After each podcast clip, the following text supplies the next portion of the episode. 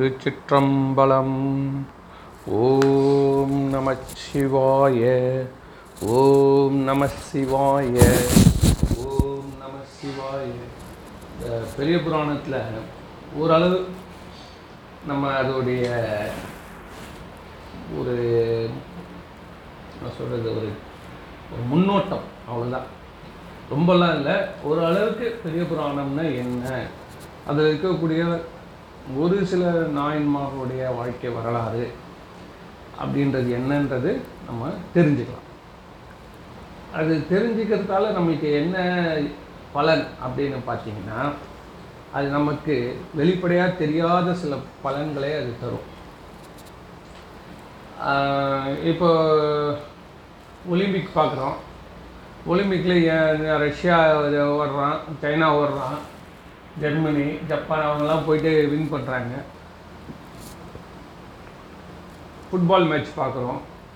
நம்ம நாடு கூட இல்லை. ஆனாலும் அதில் இருக்கக்கூடிய சில பிளேயர்ஸோட அந்த சிறப்பான அந்த விளையாட்டை பார்த்துட்டு நம்ம வந்து உற்சாகம் பெறோம். இதனால் என்ன ஆகுதுன்னா நம்ம ஆக்டிவாக இருக்கிறதுக்கு நம்மளை அறியாமலே வந்து ஒரு ஊக்கம் கிடைக்குது. அதே மாதிரி தான் இது நம்ம வாழ்க்கையை செப்பனிடுவதற்கு செம்மையாவதற்கு இந்த பெரிய புராணமும் உதவுகிறது. அதனால் இன்றைக்கி நம்ம பார்க்க போகிற நாயனார் திருநீலநக்க நாயனார். இது இதில் முப்பத்தி ரெண்டாவது நாயன்மாராக இதில் அவர் வந்து கொண்டு இருக்கிறார் நீங்கள் பார்த்தீங்கன்னா சின்ன வரலாறு தான் பார்க்கறதுக்கு ரொம்ப அருமையாக இருக்கும். பூத்த பங்கைய புகுட்டின் மேல் பொரு கயல் உகழும் காய்த்த செந்நெல்லின் காடுசூழ் காவிரி நாட்டு சாத்த மங்கை என்று உலகெல்லாம் புகழும் தகைத்தால் வாய்த்த மங்களம் அறையவர் முதல் பதி வனப்பு நன்மை சாலும் அப்பதி இடை நறுநுதல் மடவார் மென்மலர் தடம் படியமற்று அவருடன் விரைவி அன்னம் முன் துறையாடுவ பாடுவ சாமம் பல்மறை கிடையுடன் பயிற்றுவ பல பூவை. இப்படி சாத்தமங்கை என்பது காவிரியின் கரையில் உள்ள ஒரு ஊர். அந்த ஊரில் அந்தனர் குலத்தில் ஆய்ந்த மெய்ப்பொருள் திருநீர். இதுதான் சார். இதுதான் வந்து அவங்களுக்கு இருக்கக்கூடிய முக்கியமான கொள்கை. அந்தனர்களுக்கு முக்கியமான கொள்கை என்னென்னா ஆய்ந்த மெய்ப்பொருள் நீர். அதுதான் முக்கியம். அப்புறம் மூன்று தீ வளர்ப்பார்கள். அதுக்கப்புறம் இருபிறப்பாளர் நல்ல அறத்தை ஃபாலோ பண்ணணும். இப்படியெல்லாம் அவங்க அருமையான அந்த குடும்பத்தில் வந்து ஒரு பெரிய ஒரு கொள்கையுடன் நீல நக்கனார் என்பவர் வந்து பிறக்கிறார். அவருடைய இறைவன் மேலே இருக்கக்கூடிய அந்த நயந்து போற்றுக்கொண்டு தான் அவருடைய இயல்பு. அவருடைய தொழிலே என்னென்னா வேத உள்ளுரை ஆவண விரிபுணல் வேணிநாதர் தம்மையும் அவர் அடியாரையும் நயந்து பாதம் அர்ச்சனை புரிவதும் பணிவதும் என்றே காதலால் அவை இரண்டுமே செய்கிறதா அவருடைய தொழிலே என்னென்ன காலையில் சாயந்தரம் வரைக்கும் சிவபெருமானுக்கு அர்ச்சனை பண்ணணும். ரெண்டாவது அடியார்களை போற்றி வணங்கி பாராட்டணும். அவங்களுக்கு என்ன வேணுமோ அந்த உதவிலாம் செய்து அடியார்களுக்கு இவர் திருத்தொண்டு புரியணும். அடியார்கள்ன்றவரே திரு தொண்டு புரியுறவங்க. அவங்களுக்கு தொண்டு புரியணுன்றது தான் இவருடைய வேலையாக ரெண்டே வேலை தான் இவர் வச்சுட்டு வாழ்க்கையில் முக்கியமாக வந்து அவருடைய ரெண்டு கடமைகள் என்ன அப்படின்னா ஒன்று சிவபெருமானம் அர்ச்சனை பண்ணிகிட்டே இருக்கணும் சார். நான் இப்போ கூட ஒரு டிவியில் பார்த்தேன். ஒரு சேனல் திஷான்னு ஒரு சேனலு நார்த் இந்தியாவில் இந்த என்ன ஸ்ராவன் மாதமா ஆமாம் அதுக்காக முப்பது நாள் வந்து நாசிக்கில் சார் ஒரு ஒரு கைலாஷ் மடம்னு இருக்கு. அந்த மடத்தில் ஒரு முப்பது நாள் அவங்க எவ்வளோ பண்ணுறாங்கன்னா குறைஞ்சது ஒரு ஆயிரம் தாமரை மலர் சிவபெருமான். சாத்துக்குடி பழம் எடுத்துன்னு வராரு. அது மட்டுமே ஒரு ஐயாயிரம் சாத்துக்குடி பழம். கூட கூட குடையாக எடுத்து வச்சுருக்கிறாங்க. ஒரு நாள் வந்து இந்த அது பேர் என்ன? மாதுளம்பழம் அது ஒரு ஐயாயிரம். அதை மாதிரி ஆயிரக்கணக்கான என்ன சொல்கிறது அந்த கொழுக்கட்டைகள் ஆயிரக்கணக்கான லட்டு அதில் வந்து அவங்க பா அந்த சிவபெருமானுக்கு அலங்காரம் அபிஷேகம் இந்த அளவு பெரிய அளவில் விருந்து படைச்சு. அது வந்து முடிகிறப்போ பல விதமான தோத்திரங்களை அர்ச்சனைகள்லாம் பண்ணி. அதுக்கப்புறம் ஒரு இறைவனை பற்றி சிந்திக்கக்கூடிய சில சொற்பொழிவுகள் சிறந்த கருத்துக்களை எல்லாம் ஞானோபதேசம் பண்ணி இவ்வளவும் பண்ணுறாரு வந்து கா கிட்டத்தட்ட ரெண்டு மணி நேரம் ஆகுது. அது முடியறது அதுக்கப்புறம் ஆரத்தி நடக்குது. அப்படியே எங்கள் அப்பா அது வந்து அந்த அர்ச்சனைன்றது வந்து அவர் சொல்கிறாரு அந்த சாமியார் சொல்கிறாரு ஒரு கதை ஒன்று இது கூட சொல்லிடுறேன் எனக்கு தெரிஞ்சதெல்லாம் சொல்ல. அவர் என்ன சொல்கிறாரு அவர் ஒரு குருவோடைய ஒரு சிஷ்யம் பிள்ளைக்குது அந்த குரு வந்து சமாதி ஆகியிருக்காரு அந்த சமாதியில் இருக்கக்கூடிய அந்த பாபாவை போய் வணங்கினா கேட்டதெல்லாம் கொடுக்குறாரு அப்படின்ட்டு சொல்லி இவர் அந்த இளைஞராக தான் இருக்கிறாரு இவர். அழுது அழுது அழுது சா பேசுகிறப்பே அழுகிறாருங்க. அவர் கீழே இப்படி ஒரு ஐம்பது குழ சிஷ்யர்கள் இந்த குழந்தைங்க கூட்டு இவங்க எல்லாம் இந்த வேத பாடல் படித்தவங்க பசங்களாம் உட்காந்து அதுங்க பாட்டு பாடுதுங்க. அருமையான பாடல்கள் அருமையான துதி அதுக்கப்புறம் சொற்பொழிவு எல்லாம் பண்ணி எல்லாம் அந்த பிரசாத வரைக்கும் ரொம்ப பிரமாதமாக காமிக்கணும். அப்போ அவர் சொல்கிறாரு இந்த இறைவன் வந்து நம்மள எப்போவுமே வந்து நம்ம கூடவே இருக்கான். அதனால் அந்த பாபாவை நீங்கள் போய் உள்ளே இருக்கக்கூடிய அந்த பாபா அது பேர் என்ன சொல்கிறாங்க பாபா சமாதி பாபா. அந்த சமாதி பாபாவை போய் கும்பிடுங்க. அவர் இருந்து இருந்து இங்கே இருந்து அப்படியே ஜீவ சமாதி ஆனவர். உடனே அவர் இறைவனுடைய கருணையை போட்டுறாரு ஒரு பெண் வந்து கேட்டுதான் கோன் பனேகா குரோர்பதின்ற நிகழ்ச்சி நடக்குது. சுவாமி அதில் வந்து அமிதாப் பச்சன் கூட ஒரு ரெண்டு நிமிஷம் நான் போய் பேசணும். அதாவது கலந்துக்க சொல்லி அந்த பார்வையாளரை கூப்பிட்ருக்குறாங்க ஆனால் இந்த அம்மா என்ன கேட்குது நான் அந்த அம் அவர் கூட போய் அந்த ஸ்டேஜில் அது வந்து அந்த மி மிஷின் தான் செலக்ட் பண்ணும் பொழுது அதில் நான் உள்ளே போய் உட்காந்து அவர்கிட்ட ரெண்டு நிமிஷம் வந்து பேசணும் அப்படின்னு இவர்கிட்ட வந்து கேட்டுதான் ஒரு பொண்ணு. உடனே இவர் சொன்னார் நானும் வேண்டிக்கிறோமா ஆனால் நீ எதுனாலும் உள்ளே இருக்கக்கூடிய ஜீவ சமாதியில் இருக்கக்கூடிய எம்பெருமான் இறைவனுடைய அருளை பெற்ற என் குருநாதரை நீ கும்பிட்டு போகணும் அதே மாதிரி அந்த பொண்ணு கும்பிட்டு போச்சான் போன இடத்துல கரெக்டாக அதே மாதிரி கூப்பிட்டாங்களாம் இந்த பெண்ணை? இந்த பெண்ணை கூப்பிட்டு அமிதாப் வந்து ஒரு ரெண்டு நிமிஷம் பேசிட்டு வந்துதான். இதுதான் சொல்லிட்டான் எனக்கு ப்ரைஸ் கூட வேணாம். எதுவுமே வேணாம். அவர் வேண்டாம். ரெண்டு நிமிஷம் நான் இந்த சபையில் உட்காந்து பேசணுன்றது வேண்டிட்டு போய் அப்படியே நடந்ததுன்னு அவர் சொல்கிறாரு இதெல்லாம் பார்க்குறப்போ என்ன சொல்லுதுன்னா அர்ச்சனை பாட்டே ஆகும். அந்த அர்ச்சனை பண்ணுறப்போ இறைவன் நம்ம வந்து ஆத்மா கூட அவ்வளோ தூரம் நெருங்கி வந்து உருவாடுறான். அதை வந்து அவர் சொல்கிறார் இவரும் அதே மாதிரி தான் என்ன? அர்ச்சனை பண்ணணும் வர அடியார்களுக்கு அது கரெக்டான வார்த்தை என்னன்னா வர அடியார்களுக்கு வந்து உபச்சாரம் பண்ணணும். உபச்சாரம்னா அவங்களுக்கு வந்து என்ன தேவையோ அதை கொடுக்கணும். உணவா உடையா உரைய இடமா என்ன வேணுமோ கொடுக்கணும். பணம் வேணுமா? பணம் கொடுக்குது. இப்படியெல்லாம் வந்து அவங்க எது கேட்டாலும் கொடுத்துட்டு அவங்கள திருப்திப்படுத்துறது தான் இவங்களுடைய ஒரே தொண்டாக நினச்சி வாழ்ந்துட்டுருக்காரு. அது இல்லாமல் வந்து முக்கியமாக வந்து மாகேஸ்வர பூஜைன்னு சொல்லக்கூடிய அந்த அடியார்களுக்கு அன்னம் பாலிக்கக்கூடிய அதையும் செஞ்சுருக்காரு இப்போ நான் சொன்னது என்ன? அடியார்களுக்கு அன்னம் பாலிப்பது மாகேஸ்வர பூஜைலாம் வேறு ஒன்றுமே இல்லை. அடியார்களுக்கு விருந்து. சிவனடியார்னு யார் வந்துட்டாலும் அவங்களுக்கு நல்ல திருப்தியாக விருந்து போட்டு அனுப்புறதுல நம்ம வந்து சிவபெருமானே நம்ம வீட்டில் சாப்பிட்ட மாதிரி. சரியா? இப்படியெல்லாம் வந்து ஒரு நாள் என்ன பண்ண ஆதிரை நாள் திருவாதிரை நட்சத்திரம் அன்னைக்கு வீட்டில் பூஜை பண்ணிட்டார். வீட்டில் எல்லா பூஜை புனஸ்காரம் எல்லாம் பண்ணி முடிச்சுட்டு அந்த ஊரில் இருக்கக்கூடிய திருக்கோயிலில் இருக்கக்கூடிய அயவந்திநாதர் அந்த அயவந்திநாதரை போயிட்டு அர்ச்சனை பண்ணணும்னு ஒரு மனசுக்குள்ளார ஒரு எண்ணம் தோன்றுச்சு. சரி நம்ம வந்து கோயிலுக்கு போய் சாமி கும்பிட்டு வரலாம்னு சொல்லிட்டு அது ஒரு மாலை நேரம். அதனால் அங்கே கிளம்பி போகிறார் அப்போ வீட்டில் இருக்கிற அம்மா என்ன பண்ணுறாங்க நானும் வரேன் அப்படின்னாங்க. சரி வாம்மா நீயும் அது எல்லாத்தையும் எடுத்துக்குமா பூசைக்கு வீட்டிலேருந்து எல்லாத்தையும் எடுத்துன்னு போயிருக்காங்க அந்த காலத்தில். புரியுதுங்களா? டிக்கெட் கட்டுறது இல்லை. வீட்டில் இருந்து இதில் எழுதுறாரு பாருங்கள் ஆய செய்கையில் அமருநாள் ஆதிரை நாளில் மேய பூசனை நேதிய விதியினால் முடித்து தூய தொண்டனார் தொல்லை நீடு அயவந்திநாதரை அரிச்சனை புரிந்திட நயந்தார்.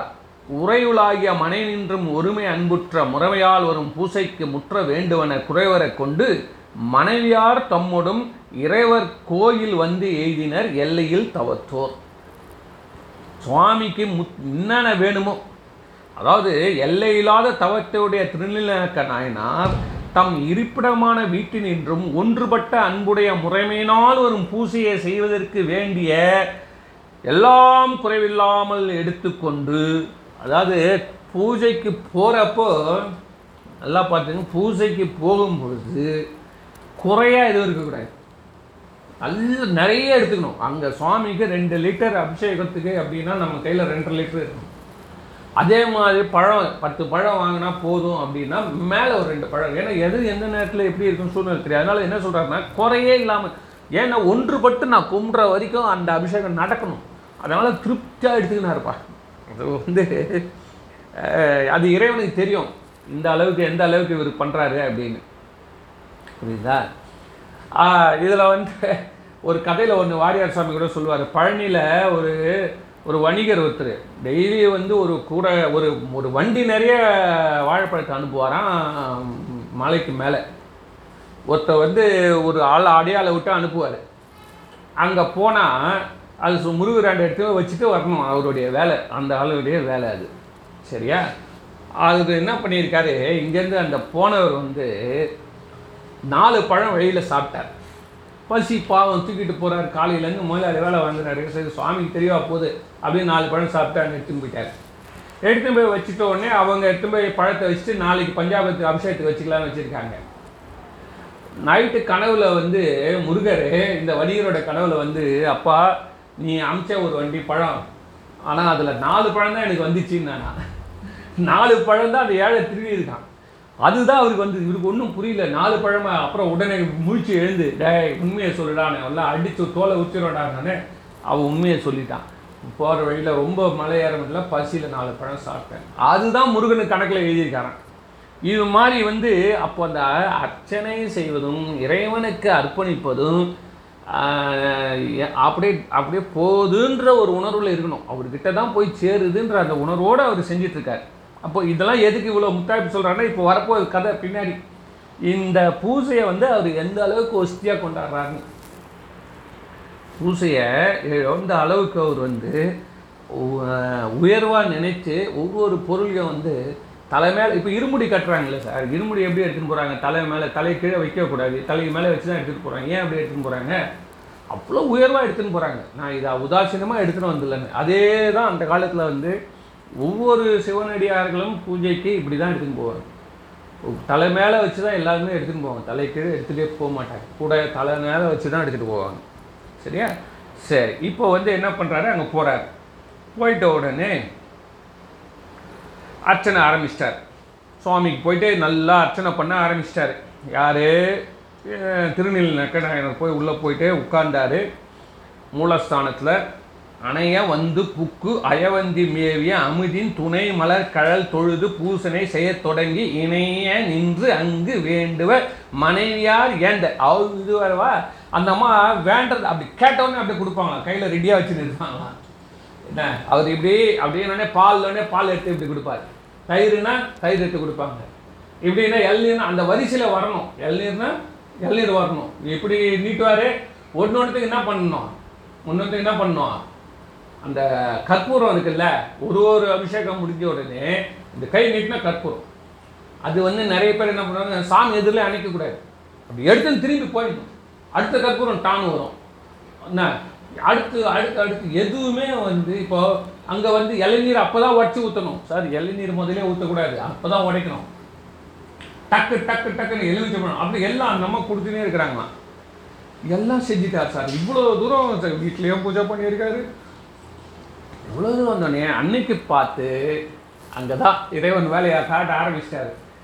ஏதோ ஒரு காரணத்தினால அவருக்கு அர்ச்சனை வந்து முடிவு முன் நிறைவு பெற்ற மாதிரி ஒரு திருப்தி வரல. சரி நீடு பூசனை நிரம்பியம். பூசணெல்லாம் முடிஞ்சிச்சு. அன்பினால் நிரம்பார். தாம் இதுகாரும் ஆற்றிய வழிபாடு நிறைவுற்றும் அன்பு நிரம்பாதவராய். அப்படின்னா என்னன்னா சிவபெருமானுக்கு அன்பு நிறைஞ்சிருக்கு இவருக்கு அன்பு நிறையல. அது ரெண்டு எப்போ சமமாக வருதோ அப்போ தான் அந்த திருப்தி வரும். அதனால் என்ன பண்ணுறாரு இவர்? என்னடா அது இன்னைக்கு ஏன் நம்ம மனம் இப்படி ஒரு இறைவன் மேலே இருக்கக்கூடிய அன்பு நிறையாமல் ஏதோ ஒரு குறையாக வந்து எண்ணங்களெல்லாம் வழிந்து ஓடிக்கொண்டே தவிர்த்து நிற்கலையே அப்படின்னு இப்படின்னு சரி ரைட்டு. இறைவர் வீற்றிருக்கும் உட்புறத்தை வளமாக வந்து வணங்கி போற்றி நின்று பெரிய மறைகளும் தேடுகின்ற பொருளை அகக்கண்ணால் நோக்கி எண்ணத்தகும் திருவைந்தெழுத்து அடாடாடாடாடாடா. ச என்ன பாட்டுங்க என்ன பாட்டுங்க. எப்படி எதிராக நீடு பூசனை நிரம்பியும் அன்பினால் நிரம்பார் மாடு சூழ் புடை வளம் கொண்டு. பாருங்க நல்லா பார்த்துக்குங்க.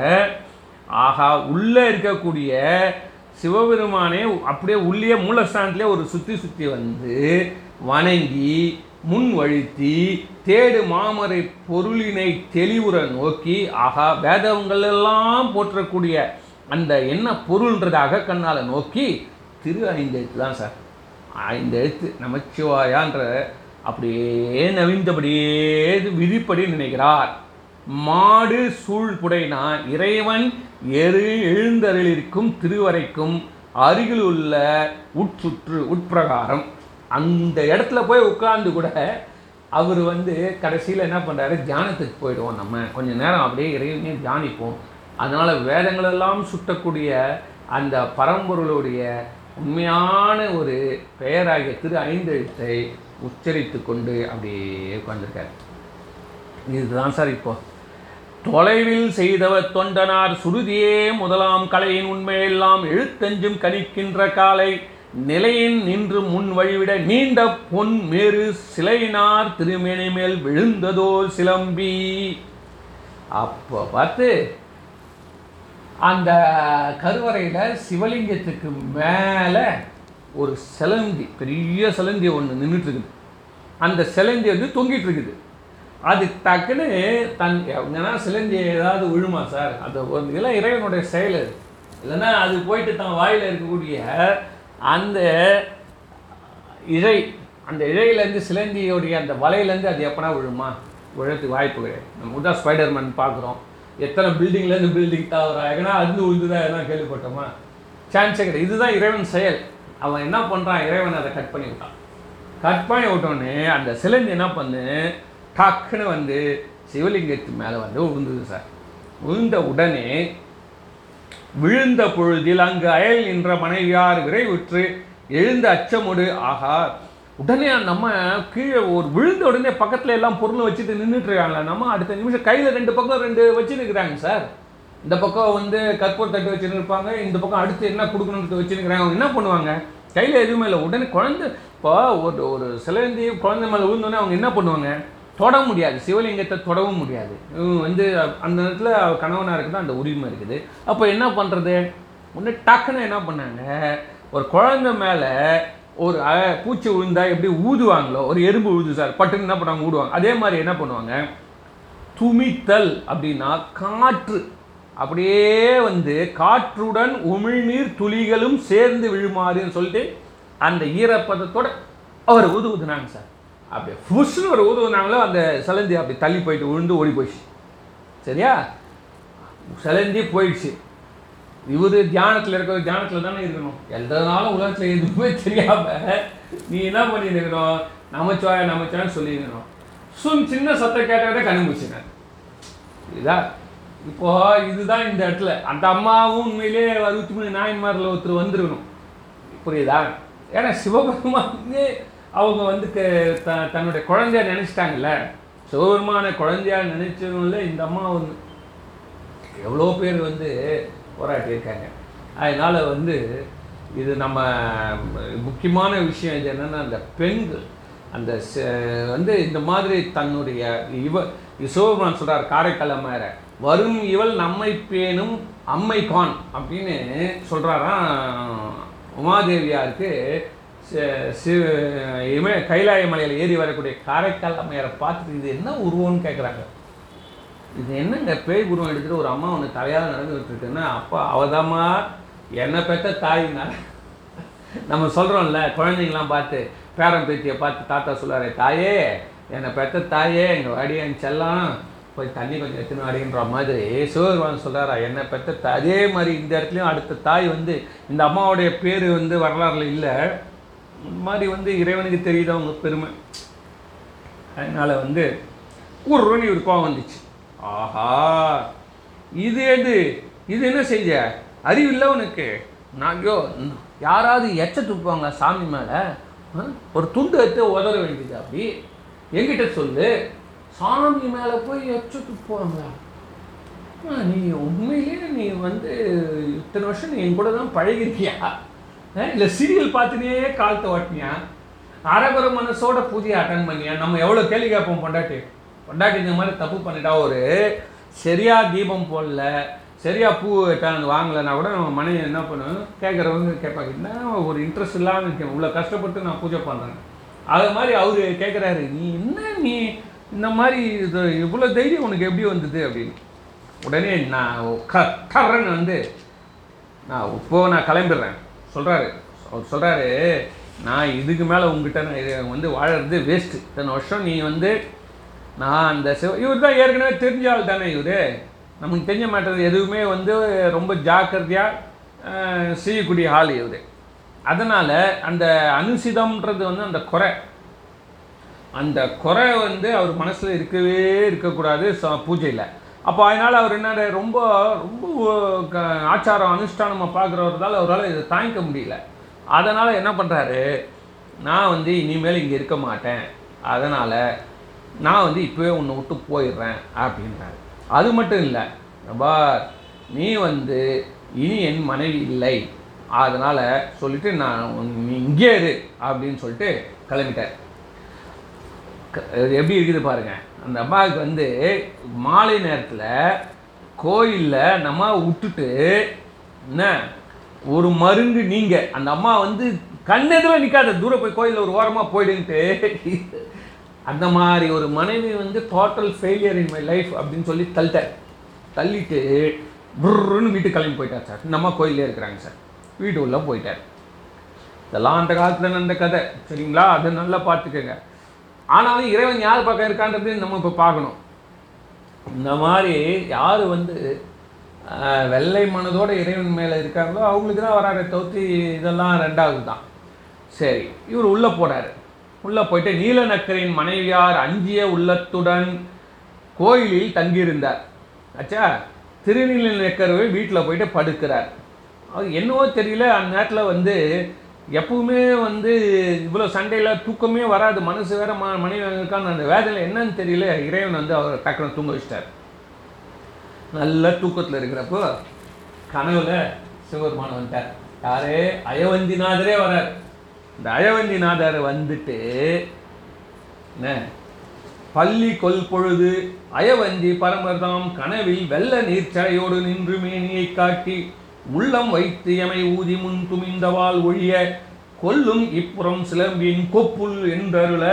ஒரு இங்கே பருப்பா? அப்பா எழுந்துருன்றாரு வெள்ளை நீர் சடை. அப்படியே சலை சடையில் வந்து கங்கையை தாங்கி அப்படியே வராரு. வந்துட்டு அந்த அதுதான் இங்கே பாயிண்ட்டு இதான் எப்படி வைக்கிறார் பாரு சேர்க்கிறாரு. பள்ளி கொல் பொழுது அயவந்தி பரமர் தாம். கனவில் வெள்ள நீர் பாரு தலையில் வந்து கங்கை அப்படியே ஊத்துதாங்க சார். அந்த கங்கா ஜலம் பட்டுதுன்னா எல்லா பாவமும் போயிடும்ல. ஆனால் இந்த கொப்பளம்லாம் போலையாம் இந்த அவர் உடம்பு ஃபுல்லாக கொப்பளம் அந்த சிலந்தி வந்து உழுந்துதால் ஆனால் தலையில் வந்து என்ன வச்சிருக்காரு? தலையில் என்ன வச்சிருக்காரு? கங்கை நீர். கங்கை நீர். காமிச்சிட்டு சொல்கிறாரு அந்த அம்மா ஊதிச்சே அந்த நாலு கொப்பளம் மட்டும்தான் ஆறி போயிடுது ஜில்லுன்னு எனக்கு. இந்த கங்கை நீர் வாய்ந்து கூட இல்லையா? அந்த அம்மாவோட எச்சப்பட்டுது பார். இப்படி எப்படி எப்படி ஆகா அந்த கண்ணப்பருக்கை அதே தானே சொல்லியிருக்காங்க. அதே மாதிரி தானே இதுவும் இப்படி அந்த வாயில இருக்கிற அதிக்க அதிக்க வச்சிருக்கிற மாதிரி கங்கை நீர் நம்ம போகிறோம் கங்கா ஸ்நானம் பண்ணோன்னு. டே ஒண்ணுமே இல்லை. கங்கா ஸ்நானம் பண்றதெல்லாம் தப்புன்னு சொல். கங்கா ஸ்நானம் பண்ணு பண்ணி பண்ணி பண்ணி. ஒரு பிறவியில் அந்த அம்மாவோட நிலை மாதிரி வரும். அந்த குழந்தை அது அது மேலே போய் செலஞ்சு உழுதே அப்படின்னு சொல்லி ஃபோன் ஊற்றிட்டார் அப்போ அந்த அம்மா வந்து குழந்தையாவே நீ வந்து வேதங்கள்லாம் படித்து கற்பனை பண்ணி இறைவன் ஜோதியா ஐந்து எழுத்து அப்படியே உருக்கி பார்க்கறதுக்குள்ளார அந்த அம்மா வந்து ஏ குழந்தைடா அயவஞ்சி அயவந்தினால நான் தானே சோறு வச்சு தினமும் கொடுக்குற நைவேத்தியம். என் குழந்தைன்னு சொல்லி ஃபோன் ஊதுனாங்க. இந்த பக்தி திறத்தை வந்து பெரிய புராணத்தில் இவ்வளோ அழகாக எடுத்து காட்டுறதால தான் இது பெரியவர்கள் புராணம். பெரிய புராணம்ன்றது என்னன்னா பெரியவர்கள் அவங்களோட தான் அவங்க தான் உலகத்தில் பெரியவர்கள். சரியா? சரி. இந்த கனவு வந்து கலைஞ்ச உடனே எழுந்து ஓ- தேள் கொட்டின மாதிரி துடிக்கிறாரு. அப்படியே யார்? கொவித்த கைகளோடு எழுந்து திருநீல நயக்கனார் தொழுது ஆடினார் பாடினார். இறைவரின் பெருங்கருணையை போற்றி நின்று அழுதார். ஓடுறாரு கோயிலுக்கு. கோயில் இருள் புலர்ந்திட கோயிலில் புகுந்தே ஆதி நாயகர் அயவந்தி அமர்ந்த அங்கனர் பாத மூடங்க அங்கே போய் சிவலிங்க பெருமானிட்ட போய் விழுந்து எழுந்து அந்த அம்மா கிட்ட சமாதானம் சொல்லி வீட்டுக்கு இட்டு வந்தார். வீட்டுக்கு இட்டுன்னு வந்ததோட இது வந்து ஒரு பாட்டு. சரியா? இது வந்து இப்போ நம்ம வந்து இதுலேருந்து நம்மளுக்கு என்ன தெரிய வருது நம்மளுக்கு? நம்மளுக்கு என்ன தெரிய வருது? திருநீல நக்க நாயனாருடைய வரலாறுன்றதை விட திருநீல நக்க நாயனாருடைய துணைவியார் வரலாறுன்னு சொல்லணும்.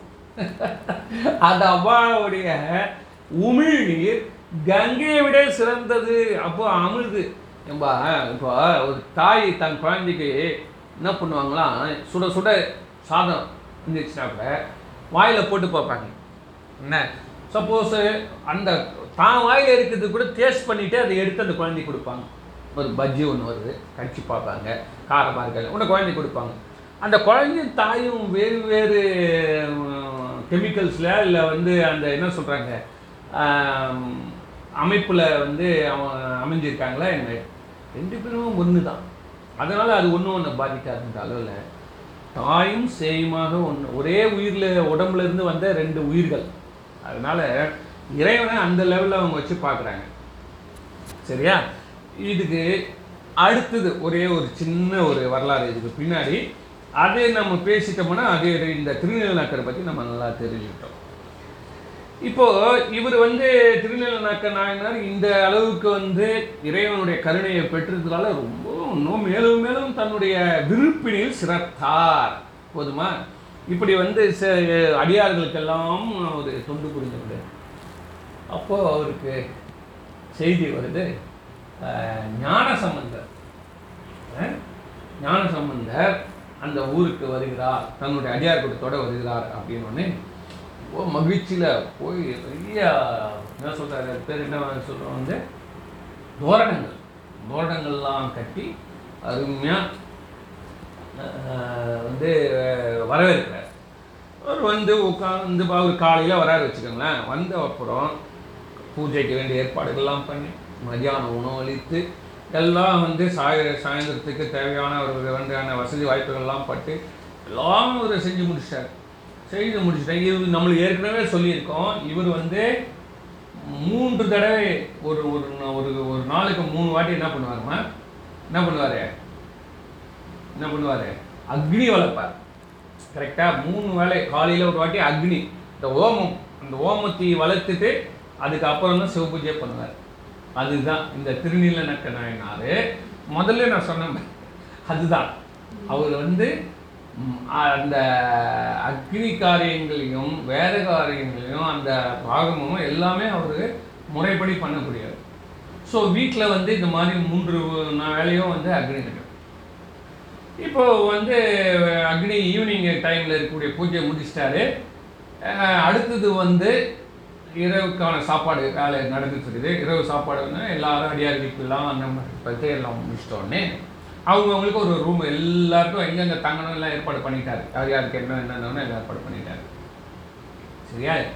இப்போ பாரு இது கேளு இதுதான் ரொம்ப முக்கியமான பாயிண்ட் இப்போ என்ன பண்ணுறாருன்னா இவர் உட்காந்துட்டுருக்காரு அங்கே போய் ஓய்வு எடுத்துட்டுருக்காரு யாரு? ஞான சம்பந்தர். ஞான சம்பந்தர் இவர் வீட்டுக்கு வந்து உணவு அறிந்து ஒரு ஓய்வு எடுத்து கொண்டு இருக்காரு இது இவ்வளோ பெரிய வாய்ப்பு வந்து இவர் வீட்டில் வந்து கிடைச்சிருக்குன்னா இவர் அவங்கெல்லாம் எப்படி சிவனடியார்கள்லாம் ஒன்றா இருக்காங்கன்னு தெரியுது இந்த அம்மாவோட கையில் தானே சாப்பாடு சாப்பிட்டுப்பாரு? இல்லையா? அது வந்து அவர் வந்திருக்காரு. வந்தவர் என்ன பண்ணுறாரு எல்லாருக்கும் ரூம் எல்லாம் கொடுத்தோடனே ஞான சம்பந்தம் கூட எப்போவுமே திருநெல்வேலிகண்ட யாழ்ப்பாணரும் அவர் மனைவியும் வருவாங்க. மதங்க சூலாமணின்ற அந்த அம்மையார் அவங்க ரெண்டு அவங்க என்ன பண்ணுவாங்கன்னா பிஜிஎம் பிஜிஎம்ன்றாங்களே இப்பெல்லாம். என்ன சொல்கிறீங்க பேக்ரவுண்ட் மியூசிக் அது மாதிரி ஞானசம்பந்தர் பாடலுக்கு பாடல் சொல்லினே வருவார். இதை அப்படியே இசையா ஆக்கி கொண்டு யார்? திருநெல்லை யாழ்ப்பாணர் கையிலேயே இது வச்சிருப்பாரு. இந்த யாழில் வந்து வாசிச்சு வாசிச்சு வாசித்தோன்னு ரொம்ப இனிமையாக இருக்கும். தொடுடைய செவியன்பினையே அது மாதிரி பாடுறப்ப கூடவே நீங்கள் மியூசிக் வாசிச்சுன்னா லைவ் ப்ரோக்ராம் எப்படி நம்மளாம் இப்போ என்ன சொல்கிறோம் என்ன சொல்கிறோம் நம்ம? என்னது இப்போ நிகழ்ச்சிகள்லாம் நடத்துகிறோமே லைவ் ஆர்கெஸ்ட்ரா நம்ம இங்கே பாரு. இப்போ லைவ் ஆர்கெஸ்ட்ரா பண்ணுவோம்ல ஸ்டேஜில் அதே மாதிரி லைவ் ஆர்கெஸ்ட்ராவில் வந்து இவர் பண்ணிட்டு இருக்காரு. எல்லாருக்கும் வந்து இடம் அலாட் ஆகிறப்ப இவர் ஞானசம்பந்தர் கூடவே இவர் இருக்காரு. ஆனாலும் ஞானசம்பந்தருக்கு என்ன நினைக்கிறாரு? அவரும் அவர் மனைவியும் இருக்காங்களே இங்கே எப்படி நம்ம கூட அவங்க படுப்பாங்க? அது வந்து சரியப்படாது அதனால என்ன பண்ணுறாரு திருநெல்வேலி யாழ்ப்பாணம் கூப்பிடுங்க. உடனே சொல்கிறாங்க சுவாமி உங்களை கூப்பிட்றாருன்னு கையை கட்டி வாயை பொத்தி ஓடி வந்து நிற்கிறார் சுவாமி என்ன வேணும்? சொல்லுங்கள் சுவாமி என்ன உத்தரவு? இந்த மாதிரி இவங்க ரெண்டு பேர் தம்பதியராக வந்திருக்காங்க. அவங்களுக்கு ஒரு இடம் பார்த்து கொடுத்துருங்க சரிங்க சாமின்னு சொல்லிட்டு இவர் என்ன பண்ணார்? அவங்கள கூட்டிகிட்டு வந்து பார்த்தா இடம் எல்லா இடமும் வந்து புக்குடு ஆனால் ஒரே ஒரு இடம் மட்டும்தான் தற்சமயம் அவைலபிளாக இருக்கு. அது என்னென்னா அவர் முத்தி வளர்ப்பார்ல அந்த முத்தி எங்கே வளர்ப்பார்னா தன்னுடைய வீட்டுடைய கூடத்தில். மெயின் சென்டர் ஆஃப் த ஹாலில் தான் சிவபூஜை பண்ணிட்டு அந்த முத்தி வளர்ப்பார்.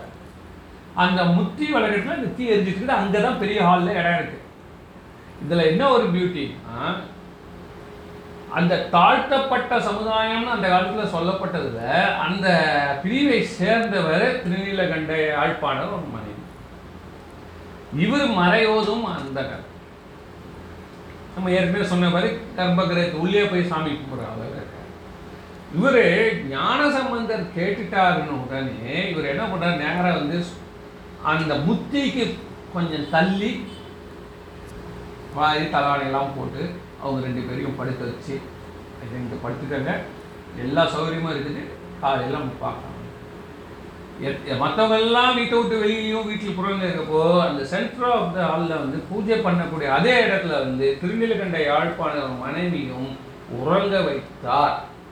இந்த விஷயம் வந்து சேக்கிரார் பெரிய புராணத்தில் பதிவு பண்ணுறப்போ ஒரு பாயிண்ட் சொல்கிறாரு அந்த தீ வந்து அவங்க எரி விட்டு போயிடுவாங்கல்ல பூஜைலாம் முடிச்சிட்டோன்னே நம்ம யாக கூட்டத்துக்கு எரிஞ்சு இருக்கும்ல. இவங்க ரெண்டு பேர் படுத்தாங்களோ இல்லையோ அவ்வளோ அழகாக வந்து வளம் சுழித்து எழுந்துதான். அதில் வந்து வந்த அந்த ஆக்சிஜன் வந்து பியூர் ஆக்சிஜன் வந்துருக்குது. அவங்க ரெண்டு பேரும் படுத்த உடனே இந்த எப்படி அந்த கேஸில் ப்ளூ கலர் ஃப்ளேம் எரியுமோ அந்த மாதிரி எரிந்து இன்னும் மேலும் அந்த யாக குண்டை வந்து அவ்வளோ பொழிலோடு விளங்கியதுன்னு சொல்கிறத சேக்கிழார் பதிவு செய்வது மட்டுமல்ல சேக்கிழார் சிதம்பரத்தில் தீட்சிதர்களுக்கு முன்னாடி இதை அரங்கேற்றம் பண்ணார். தெர் வாஸ் நோ அப்ஜெக்ஷன் இப்போ இந்த இடத்துல யாராவது சொல்லியிருக்கணும்ல? அவங்க என்ன சொல்லியிருக்காங்க? கதை ரொம்ப பார்த்து செய்க ரொம்ப எழுதுறீங்களே? கம்பருக்கு எதிர்த்தாங்க. கம்பருக்கு என்ன நூறு பாட்டுக்கு ஒரு பாட்டு அவர் வந்து சடையப்பவலை பற்றி எழுதியிருக்காரு. இது நரவாசனை அடைக்க அடிக்கிறதுன்னு சொன்னாங்க. எல்லாம் என்ன சொன்னாங்கன்னா இந்த மனிதர்களுடைய புகழ் இருக்குல்ல அதை பற்றி தான் நீ வந்து அதிகமாக எழுதி கவனிக்கல கவனி என்ன? அதனால நீ வந்து மாற்றினா தான் நாங்கள் அரங்கேற்றம் ஒத்துப்போனோம் அதனால அவர் என்ன பண்ணார்? நூறு பாட்டுல இருக்கிறதெல்லாம் எடுத்துனே வந்துட்டார் ரிமூவ் பண்ணிட்டார். எடிட் ரீ எடிட் பண்ணார். ஆயிரம் பாட்டுக்கு ஒரு பாட்டில் தான் சடையப்போவலை பற்றி வரும். அதுக்கப்புறம் கம்பர் சொன்னதான் ஒரு வரலாறு என்னன்னா சடையப்போவல்ல நூற்றில் ஒருவன் அல்ல அவன் ஆயிரத்தில் ஒருவன் அப்படின்றது மாதிரி அதையும் ஒரு பாசிட்டிவ் எடுத்துன்னு போயிட்டான்னு சொல்லுவாங்க. அதனால ஒரு சபையில் வந்து ஏறணும்னா எல்லா விதமான வித்வான்களும் பண்டிதர்களும் அறிஞர்களும் ஒத்துக்கணும். அப்பதான் அந்த பாட்டு ஏறும். ஆனா தில்லையில இவர் வந்து இதை ஏற்றுறாரு இந்த இடத்துல இந்த வரியை வந்து அவங்க அப்படியே ஏத்துக்கினாங்க. எந்த விதமான ஆட்சேபனமே கிடையாது. இது வந்து திருநீலநக்கர் செய்தது சரி. திருநீலநக்கர் செய்தது சிவத்தொண்டு. திருநீலநக்கர் செய்தது சிவமே செய்தது. அதனால் இதை நம்ம ஏற்றுக்கிறோம்னு சொல்லி திரு அந்த பெரிய புராணம் எந்த அப்ஜெக்ஷன் இல்லாமல் அருமையாக ஏன்னு கேட்டால் இறைவனே அடி எடுத்து கொடுத்ததால ரொம்ப அருமையாக அது நடந்தது. அப்படின்றது வந்து இந்த வரலாறு திருநீலநக்கர் செய்த அந்த பெரும் செயலை வந்து இவர் வந்து யார் வந்து பெரிய புராணத்தில் பதிவு பண்ணிட்டு ஆஹா பதிகள் நான் மலர் கொண்டு தம்பிரான் கழப்பறி அதிக நண்பினை நீல நக்கருக்கு அளித்தள்ளி அதாவது எத்தனை கோடி லட்சம் கொடுத்தா கூட ஞான சம்பந்தர் மனிதர்களை பாட மாட்டான் அவன் அவன் அவனுக்கு என்ன லட்சம் கோடி கொடுத்தா கூட பணத்தை வீசிட்டு போட்டுருவார். ஆனா அவரு வந்து பாட்டுல திருநீல நக்கிற இந்த செயலுக்காக சிறப்பித்து பொங்கு செந்தமிழ் திருப்பதிக தொடை புனைந்தார். அந்த நம்ம வந்து இந்த ச- திரு சாத்தமங்கை பதிகத்தில் எடுத்து பார்த்தா தெரியும். திருநீல நக்க நாயனாரை புகழ்ந்து தேவாரத்தில் பதிவு பண்ணியிருக்கார் ஞானசம்பந்தர். அவர்கிட்ட நீங்க போயிட்டு எந்த ஒரு யாரை பத்தி புகழ்ந்தாலும் புகழவே மாட்டார். எத்தனை கோடி கொடுத்தாலும் அடியார்கள் வந்து சிவபெருமானை தவிர்த்து யாரையுமே அவர் வந்து அவங்க அதனால தான் ஞான சம்பந்தர் முக்திக்கு அப்போ இவங்களாம் கூப்பிட்டாரு. திடீர்னு அவர் கல்யாணம் நடந்தது இல்லை. அந்த ஒரே நாள் தான் இந்த திருநட்சத்திரம் எடுத்து பார்த்தீங்கன்னா இவங்கெல்லாம் ஒன்றா போயிருப்பாங்க. என்ன? யா கல்யாண திருக்கல்யாணத்தில் திருமணத்திரம் சேவித்து நம்பர்தால் சேர்ந்தார். இவர்தான். பாருங்க. பின்னாடி என்ன பண்ணுறாரு சண்பையாளிர வந்து பெருகு காதலின் பெண் நெடுநாள் முறை பிறங்க வரும் பெரும் தவ மறையவர் வாழி சீர்காழி ஒருவர்தம் திரு கல்யாணத்தில் உடனே திருமணத்திடம் சேவித்து நம்பர்தால் சேர்ந்தார். அதனால வந்து அந்த கல்யாணத்துக்கு இன்விடேஷன் கொடுத்துருக்காரு ஞாபகமாக கொடுத்து வர சொல்லி வர தனியாக போயிருப்பாரு மணியோடு தான் போயிருப்பாரு. அந்த கல்யாணத்தில் தான் மோள காலத்துலேருந்து தாளகாரன்லேருந்து வாழை வாங்குறது மொத்த பேருமே ச- ஜீவத்தில் ஜீ சிவஜோதியில் கலந்துட்டாங்க. இந்த அம்மாவும் போயிருக்க மாட்டாங்களா? ஸோ அதனால் இந்த சிவனடியார்கள் சிவத்தை சென்று அடைந்ததற்கு காரணம் அன்பு நட்பு என்பதை தான் பெரிய புராணம் காட்டுகிறது என்று சொல்லி இதை நிறைவு செய்கிறேன். நன்றி வணக்கம். திருச்சிற்றம்பலம். ஓம் நமச்சிவாய. ஓம் நமச்சிவாய. ஓம் நமச்சிவாய.